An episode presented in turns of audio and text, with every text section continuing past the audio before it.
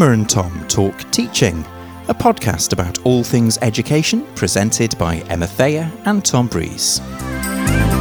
Episode ten, Supporting Quiet, Shy and Anxious Children with Doctor Susan Davis and Doctor Rhiannon Packer.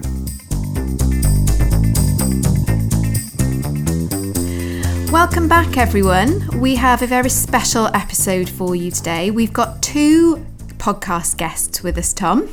We have two colleagues from Cardiff Met who are joining us down the line. We've got Doctor Sue Davis and Doctor Rhiannon Packer. Hello. Warm welcome to you both. Hello. Hello there. And we should probably tell the listeners that, again, we are not all in the same room no. because we are still in the throes of the covid nineteen pandemic. So we've got Sue and we've got Rhiannon on Teams at the moment. But um, I think it's probably best to hand over to you to tell us a little bit about uh, what you do. So, Susan, let me p- hand over to you first. Talk to us about what you do. Okay. Well, thank you, Tom and Emma, and thank you so much for inviting us here today. Basically, I'm a senior lecturer in the School of Education and Social Policy. I work on the P G C E primary programme where I teach primary humanities. So hello to all my P G C E students out there. I also work on the M A programme where I'm a tutor and dissertation supervisor. And I'm also the pathway leader for the ProfDoc, the EdD, Um, within the school. Um, so hello to all my E D D students. Well, hello to all my students, actually. Hello, everyone. You wear uh, many hats, Sue. I do indeed. Yes, I do indeed. I'm very, very fortunate to do that. And um, also, well, I'll talk to you about the research in the, in the moment, working on the research with Rhiannon. Wonderful. Welcome to you, and thanks for being on our podcast today. And over to you, Rhiannon. Tell us a bit about what you do. Hello, Bonada, and thank you for the invitation. I work on the undergraduate programme, Education, Psychology and S E N, teaching mainly the additional learning needs modules. And I also run the M A additional learning needs pathway. So if there's any students who are thinking about doing additional learning needs, I'm the person to contact. Brilliant. Okay, so you've come to talk to us today about some research that you've been doing together on a very specific and very important topic. So which of you wants to tell us a bit about what you're going to come to talk to us about today? Okay, uh, shall I start off, Rhiannon? Yes, okay, and um, yeah. I'll fill in okay. later. Yeah, okay, well, I started this research uh, follow, following on from my E D D doctorate um, research myself um, in twenty twelve, um, and I worked with some P G C students and I worked with school colleagues, and then a little further down the line then I was very lucky to sort of bump into Rhiannon, more or less, in the in the coffee bar. We started talking about our shared interest in this subject, um, and then Rhiannon came on board with the research, which I was very, very pleased to have her and her expertise, and we kind of went from there, really. And you're looking at a very specific group of learners. Tell us about those learners, Rhiannon. So we're looking at learners who are considered by practitioners to be quiet, anxious children. Um, often they're the children you maybe don't notice in your classroom because they'll come with their work very quietly. They very rarely offer um, any answers to questions, et cetera, and are quite reluctant to participate verbally in the classroom. And um, we were just looking at those children because they're overlooked by practitioners, and sometimes they're not valued or not seen, or their skill set is not seen by practitioners because they're so quiet. So it's about providing an opportunity for those learners maybe to develop some confidence in their own ability to actually express themselves in the classroom. Um, and there's an estimation by James et al. to say that there's about between two point six and five point two percent of children who experience anxiety in the classroom. So our thinking was that if we provided some sort of intervention early on, that might mitigate any longer term consequences of having anxiety, so that we're providing that support before it maybe gets to become something a bit more serious. Thanks, Rhiannon. This is absolutely fascinating. So I want to take a few steps back before we get into the kind of findings of your research, or, or where you're at with that at this stage. You mentioned that often practitioners overlook these learners. So I guess it's maybe a bit of a paradoxical question. How do we as practitioners identify them and, and make sure that they're not overlooked? And you also mentioned that it's practitioners who identify them as quiet, yeah. shy, anxious learners. Yeah. Mm, how yeah. might how might they identify themselves? There's two parts to that question. Yeah. How do you okay. identify them? Um, How would they identify sh- themselves? Shall I... Shall I uh... go in here. Okay, so basically if we're looking at how to spot them in the classroom, it's looking at the fact that these children are by their very nature quiet and undemanding. The description of them, they've been called invisible children, which I don't mm. like that that label, but um because, and that comes from teachers. So I think if you're a teacher out there or, or a student teacher, it's those children that if you, if you're asked to name your thirty children in the classroom, they're probably the ones you think, oh, I forgot about Josh, or I forgot about Emma. So it's that it's that sort of thing. Um, they also don't mind if they don't receive immediate attention, and they'll sit for long periods of time in the classroom waiting for it. They're also often uncomfortable with open-ended questions, and we've found um, in our research that quite often the, the, your more able girls this applies to, um, because they overthink things, and also they have they often have strategies to avoid teachers' gaze, and they kind of you know. basically are in the back of the classroom just getting on with things quietly. And I think also the other thing that that is important, I mean, we don't want to be labelling children, but I think we do tend to do this as, as teachers. Mm-hmm. And also we make up our minds very quickly about children. And I think it's important not, not to do that in this case. And I think that the other thing is looking at why some children are quiet, shy and anxious. There's some research, Ruben and Assendorf views shyness as a choice. They say that children choose to be shy and they actively withdraw from social situations. Now, I don't think that's the case. I kind of subscribe more to the idea of Kagan, who says it's this idea of an inhibition to the unfamiliar. So they are unf- if they if they're in an unfamiliar situation. Obviously, we're in very very difficult times at the moment with COVID. So one of the things that I'm thinking is there are going to be a lot of more lot more children displaying these quiet, shy, anxious behaviours now. And also it's this idea of um, shyness, and Kagan is saying that shyness is an inherited trait, which I subscribe to a little bit more. And I think the other thing that we need to look at is the fact that shy children often have shy parents. Um, and in my own experience of working with these parents, they're the ones themselves that will, won't catch your eye on the playground. Um, mm. So I think that we don't, not only do we need to be working with the children, we also need to be understanding the dynamic that comes from their family situation if they have a quiet parent. Mm. Yeah, Robert Coplan has done quite a lot of work into shy children in the States. And he's noted in his work in two thousand eleven that a lot of practitioners maybe consider quiet, shy children to be less intelligent and therefore have lower expectations because they're not volunteering themselves in the classroom. Their expectations of the practitioners are, are lowered in terms of um, what they think those children are able to do. Yeah, definitely, definitely. So I, I think really it's our role as practitioners really to gain an understanding of the complexities of shyness mm. and to be able to support children in developing their confidence and into putting strategies and put strategies into place to alleviate some of the, the issues surrounding that. Um, and I think one of the things that we want to talk about later is that being shy is not a negative. Um, there's lots mm. of, pes- I want, I want to set, set that out there at the beginning. There are lots of positives of, of being shy, and also a lot of people who have achieved a lot of things are shy people, and again I'll talk I'll talk about that as we go through the the, the chat this morning. I was just thinking then uh, the thing that really jumped out at me in your description there, quiet, shy and anxious uh, pupils. I mean, I'm, although I'm a performer and although I can kind of turn it on in performance, I'm in, in sort of meeting situations, social situations, I'm very quiet and I'm very reticent in coming forward. I don't think I'm a particularly anxious person. So is it important maybe to, to differentiate between uh, pupils who perhaps have got anxiety around these situations and pupils who who choose to not sort of uh, say the first thing that comes into their heads, you know, and, and is that kind of okay as long as they're absolutely. they're happy with it? Yeah, absolutely. That's a really, really good point, Tom. Not all quiet children are anxious children, um, but sometimes being shy can make you anxious, especially if you don't feel that that your points are getting heard, or you don't feel able to get your points across. As you said, sometimes you're quiet in a meeting. Um, so therefore that can cause you, or it may cause you anxiety because of the very fact that you're quiet. So the, the mm. two don't go hand in hand, but in our experience, we found that they, it is a factor in, in, in that whole kind of dynamic. And up to this point, we've been talking about sort of how researchers have characterised from the research these individuals. Have have you looked at any research, or have you yourselves actually spoken to these learners and heard from the horse's mouths, as it were, how they would describe themselves?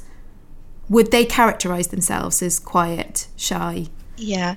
Uh, well, our work so far, we've been working with, with very young children in foundation phase. Um, we have worked with some older learners in year three, four, and obviously the younger the child, the, the less, you know, the more difficult it is for them to actually kind of A, conceptualise it, and B, sort of vocalise it.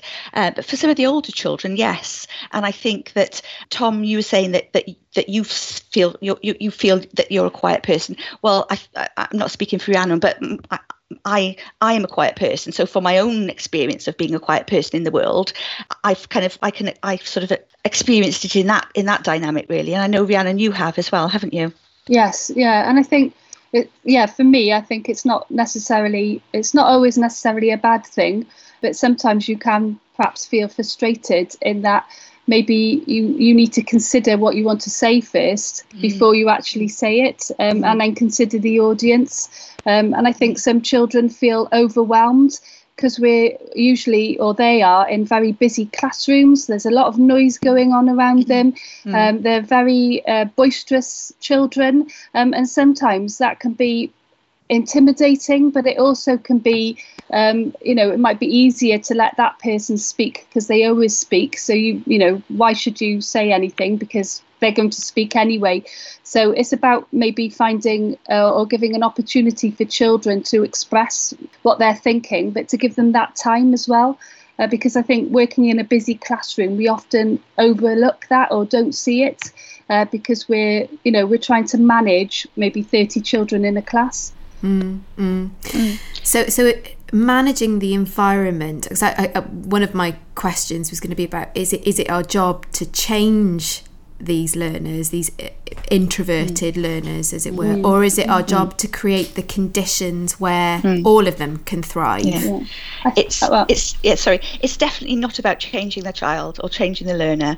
Um, as I said before, that. There's nothing wrong with being a quiet, shy person, being an introverted person. And, and if we look at the work of people like Susan Cain, we should be celebrating the introvert because they bring many skills and many qualities to the table.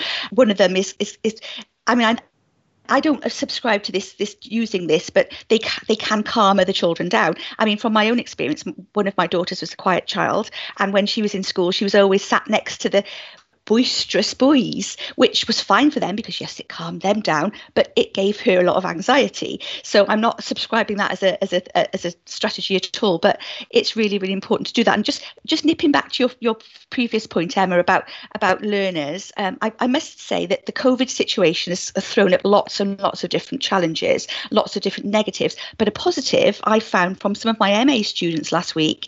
Two of the quiet students said to me, I really, really appreciated learning on Teams because I was able to put my comments into the chat. Mm. And I'm sure other other other people, have, and I know Rhiannon, you know, so if you're nodding, that is a real positive for quieter people because they're getting their voices heard. Whereas in a normal classroom situation, she probably, those two people would have sat back and said nothing. So we've got to look as teachers at how we engage all of our learners. We celebrate our more vocal children because they've obviously got a voice and something to say, but we also celebrate our quiet children, and we look at how we give them strategies and tools to get into conversations, to get mm. into classroom situations. And it's that, it's like a little, they need a little bridge sometimes to do that. So perhaps you could tell us a bit more about what you found that bridge looks like, if we're going to build a bridge for these children. Because I, I guess I'm just thinking about training my own teachers now, and so much emphasis is about assessment for learning. It's about getting our children to, to verbalise their understanding or to demonstrate their understanding because we can't see what's going on in their heads. So what strategies are going to be useful in checking their understanding but not creating circumstances where they feel that they can't? I think I think initially it's about developing good relationships with pupils, and I know it's a, a key theme at the moment, particularly in terms of additional learning needs, but I think it applies to all children, um, is that we adopt person-centred practices um, in the way that we begin to get to know our learners and know them as people rather than as a classroom. And I think if you know your learner, you know the pupils in your classroom, uh, you're better able to encourage them to voice their opinions and their thoughts on certain things. So from the outset, I think that is the key component to it all. But there are other strategies that you can use in the classroom, things like peer-to-peer working. So, you know, pairing up pupils with each other to maybe discuss a problem, um, and then that one person is nominated as the representative of that pair or that very small group, maybe looking carefully at the dynamics of the group and maybe trying to mix them up slightly um, and gently so that the group becomes more cohesive as a group rather than individuals within that group dominating. Um, so I think it's about, first of all, relationships and then working those relationships within the classroom environment. And I think as well as uh, following on from Rhiannon's point there, as a practitioner, you need to be upskilling yourself and, and reading about how to facilitate a learning environment for the quiet child or for children who've, who are quieter than the other children. That's really, really important. And I think one of the things that's also really important is to try and have times in the day where you have quiet times um, and the classroom, because w- one thing that, that, that really bothers quiet, shy and anxious children are things like break times, going out on the playground, when everything's really, really noisy. So it's looking at how, I mean, obviously, it's I, I know it's it's a challenge to, to keep things quiet in a, in a busy classroom, but I think you need to have quiet times. And I think it's really, really important to make sure that you get your children to listen as well, listen to others and sit quietly while people are speaking without talking over others, because that's the thing that, that quiet children find really, really difficult is when they do get their little voice out, they might say something and then somebody else just talks over them, because they can talk over them, because that that's the that's the nature of of the quiet child. They they're hesitant, they're reticent to speak, um so they need real encouragement to do so, because it can be um a, a real real achievement for them to to speak in a, in a, especially in a classroom situation, circle time, that sort of thing. So as Rhiannon said, it's looking at giving them those tools, that that you know, talking with a partner or empowering them to do that. So it's really, really important. It strikes me actually that uh, a lot of the momentum at present, and I'm, I'm sure prior to this, but it feels like we're in a moment in time at the moment where there's a lot of emphasis being placed on oracy, Voice twenty-one, the work of Mercer and Alexander, dialogic teaching. Can you do you see that as a as an agenda and a, and a, and a field that is going to be useful to this this research area and to these groups of learners? Uh, yeah. I, I do definitely, but I think it's really, really important that that, that people realise that, that it's more difficult for quiet children to, to get into that arena. So yes, I absolutely hear what you're saying, but looking at giving them those skills and strategies. Sorry, Rhiannon. Well, well, I was going to say exactly the same, but also by providing that environment for learners benefits everybody. So it's yes, a very inclusive yeah. environment, because we all need to, to self-regulate and to understand and appreciate the voices of others. And often in very busy classrooms, it's quite easy to bypass that. Um, so by providing those quiet times, um, circle times, op- um, opportunities for all people to express what they want, their thinking, and for other people to listen and to respect that, I think that's good inclusive practice all round. And I think the, maybe the more noisier children or the more vocal children, actually it gives them opportunity to reflect and to think, because perhaps they don't have that time either.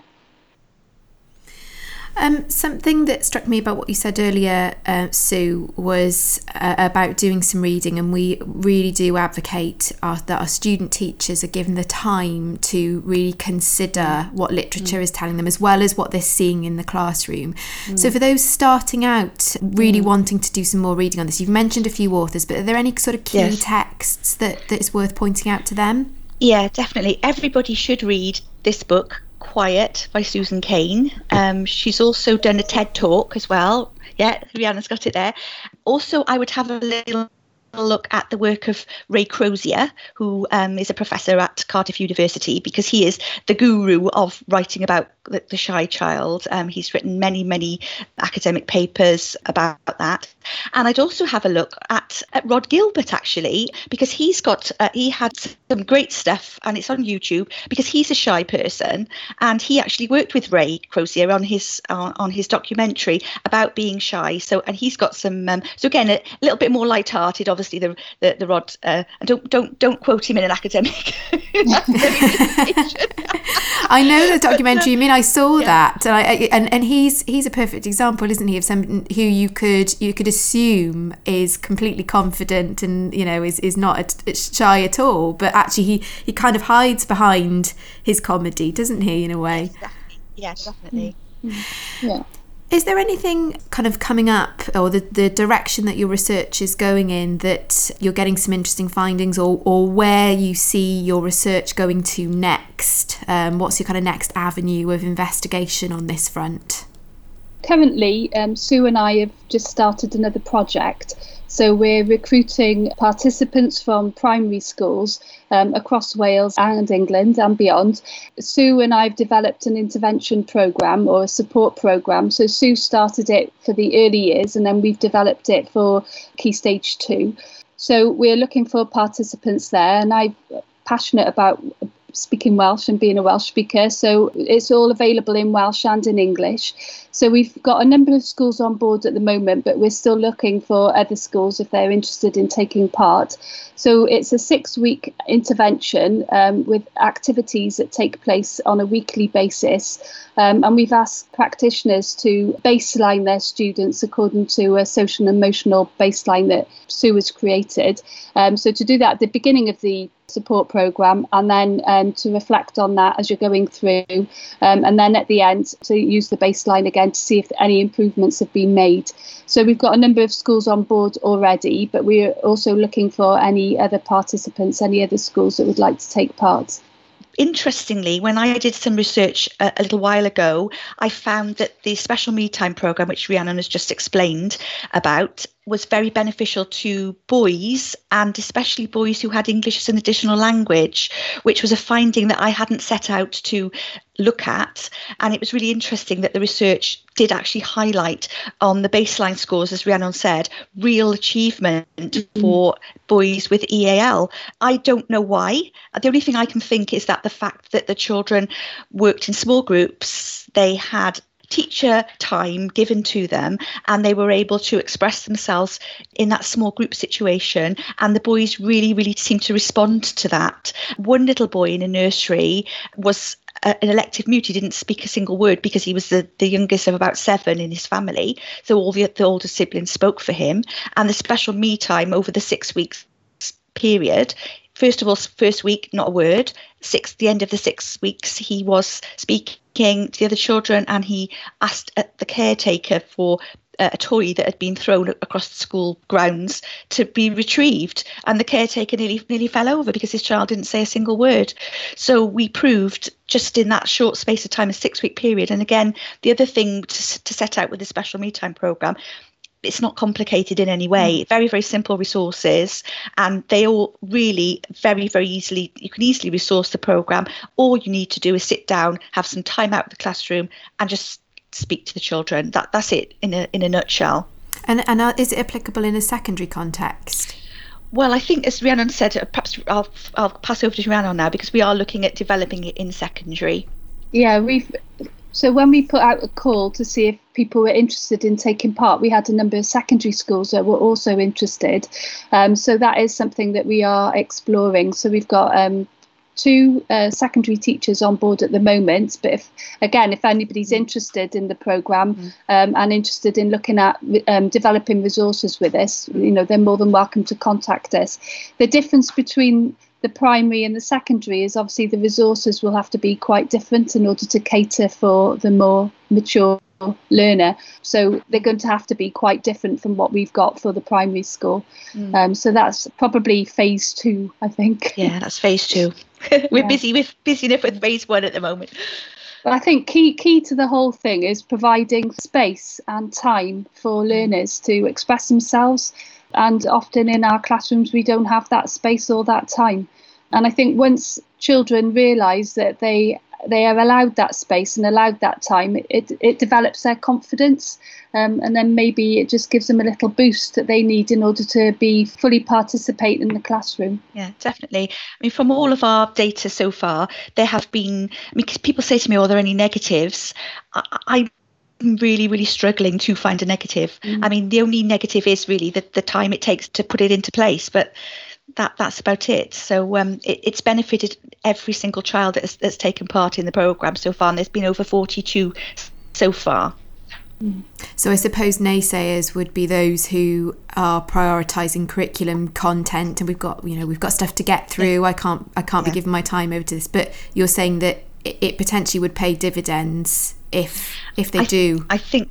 Yes, I think this is the thing. It's it's so, so simple, and it's very, very effective. And also it targets those children who, because we're not looking at children with, with an additional learning need. We're looking at children who just coast along in the classroom perfectly well.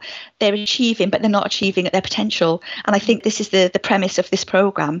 It's not the children that, that would really be ever be picked out of a classroom. In fact, I had a interesting little story here. I had a student, because when, when we did this with the students a couple of years ago, I had a student who was really keen to uh, undertake the programme. She went into her, I said, well, you're going to have to ask your head teacher. You've got to get the head teacher on board. Went into school, had a chat with the head teacher, and the head teacher said to her, yeah, that sounds really interesting, but we haven't got any children like that in our school. So that shows you what we're sometimes what we're working, what we're up against. Um, and unfortunately, that student didn't get to um, didn't get to carry out the programme. All, all, all the activities that we've got as part of the resources, they're all linked to the, dare I say, old curriculum, and also to the Successful Futures curriculum. So, you know, there is a place for these activities within the curriculum. And I suppose there is a possibility that it could be, if we're talking about fully inclusive classrooms, there is a possibility that some of these activities could be done within the classroom environment rather than taking children out. So it could be part of the day-to-day activities that are, are happening anyway in school. Yeah, yeah, definitely. But as long as the, the quiet children have that little little space yeah. for themselves, because mm. that's really, really important. Mm. Thank you both. It's been absolutely fascinating hearing about your research, and we wish you all the very best with the new directions that it's going to be taking. We, we'll we'll certainly want to have you back on a little bit later down the line to uh, to talk more about what you found. We set you a little bit of homework, as we always do for our guests, uh, and, and I'm just wondering, have you got something for our listeners to try? Any practical strategies? I mean, you've given us quite a few there, actually, in relation to your research, but have you got anything? Yes, I've got one. I've got one. This is one that they might like to do for themselves, actually. It's very simple, because all the all the special me time and the quality me time stuff is very simple. Little well-being. You asked for well-being tip, didn't you, Emma? We did. Um, And I just said, take some time to listen to nature. So go outside, sit outside um, in your garden or in a park, and just listen to nature. Listen to birds singing, listening to the trees rustling, um, which I think is is my top well-being tip for Thank all you know for all time, really. Thank you, Sue. And uh, anything to try from you, Rhiannon, or, or have you got something interesting to try? Yeah. yeah um, I was thinking. Often um, in the classroom, we're quite busy as practitioners having a role in imparting information. And what is nice to try is that um, you get others in the class, you get the pupils in the class to teach each other something new. And the benefits of that are huge, because not only does the person who is teaching, they understand what they're teaching better, they have a greater understanding of what they're teaching, um, and they also realise then how difficult it is to explain clearly to others the, the information they want to convey. Um, and then for the participant or the pupil in that process, um, it develops a, a different dynamic, a different relationship between both the, the, the one pupil who's teaching and the other people who's receiving that information, and it empowers both. It's quite an empowering exercise to do, so I'd encourage people to try that out. Thanks. Rhiannon, you're part of a, a, a book, a staff book club that we've got on the go, um, so I'm sure that you've got something that you've been reading or, or listening to or watching. We often talk about what we're what we're reading or listening yeah. to uh, when, we're, when we're in passing, so have you got anything interesting for us? Yeah, I am. I have to say I'm an avid reader, and that's my well-being tip as well. I, if I, I, I don't always read academic books. I'm going to recommend an academic book now. Mm-hmm. Um, and I do like to sort of just escape um, into fiction a, a lot of the time. But this is a really good book um, that I would recommend. It's called Invisible Women, Exposing Data Bias in a World Designed for Men by Caroline Criado Perez. I don't know where I found or came across this book. I think I follow Twitter, I follow a lot of people on Twitter, and often people recommend books and I think, oh, that might be interesting. And this really intrigued me. And honestly, I couldn't put it down.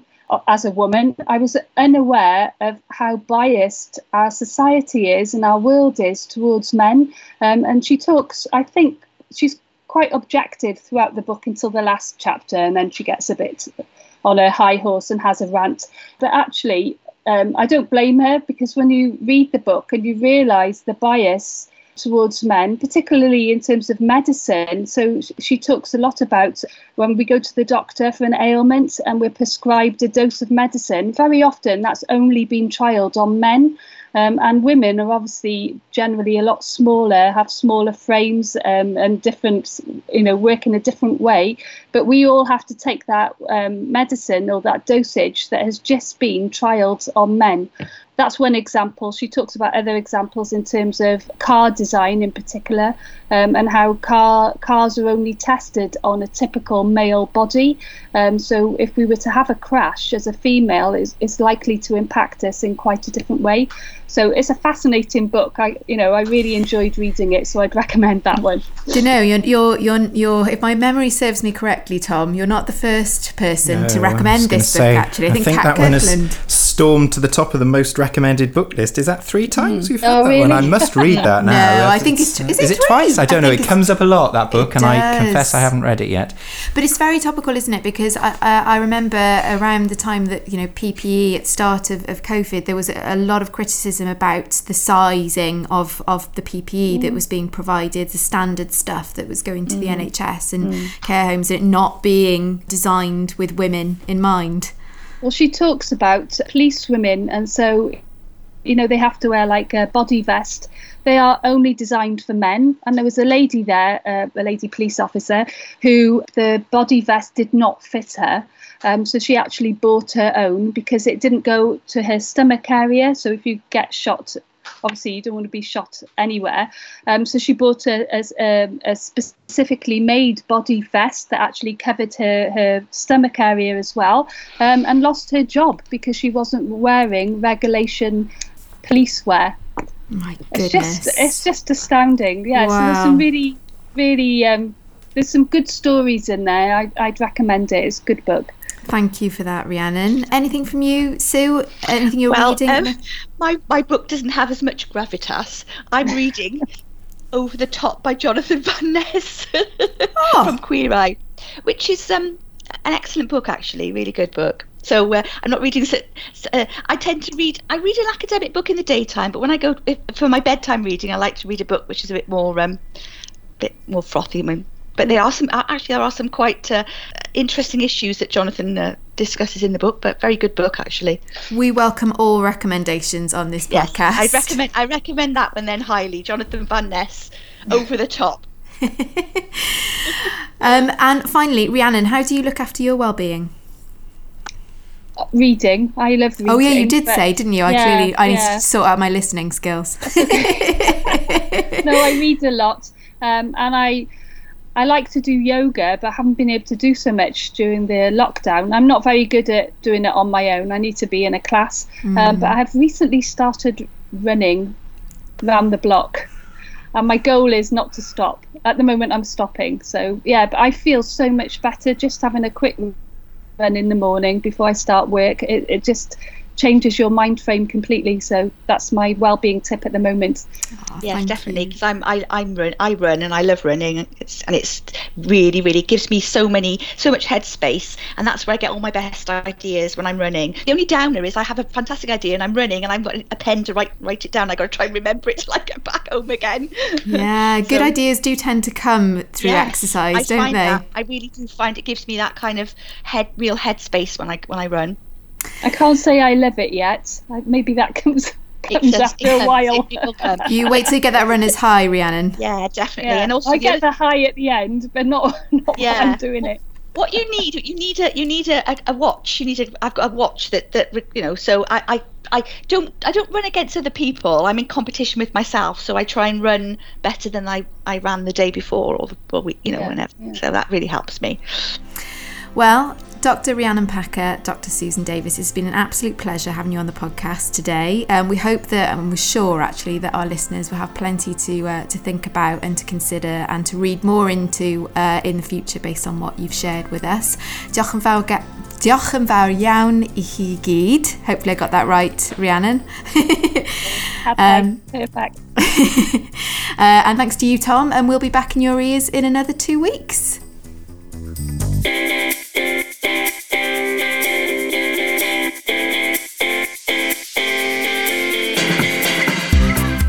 You've been listening to Emma and Tom Talk Teaching, a podcast about all things education, presented by Emma Thayer and Tom Breeze.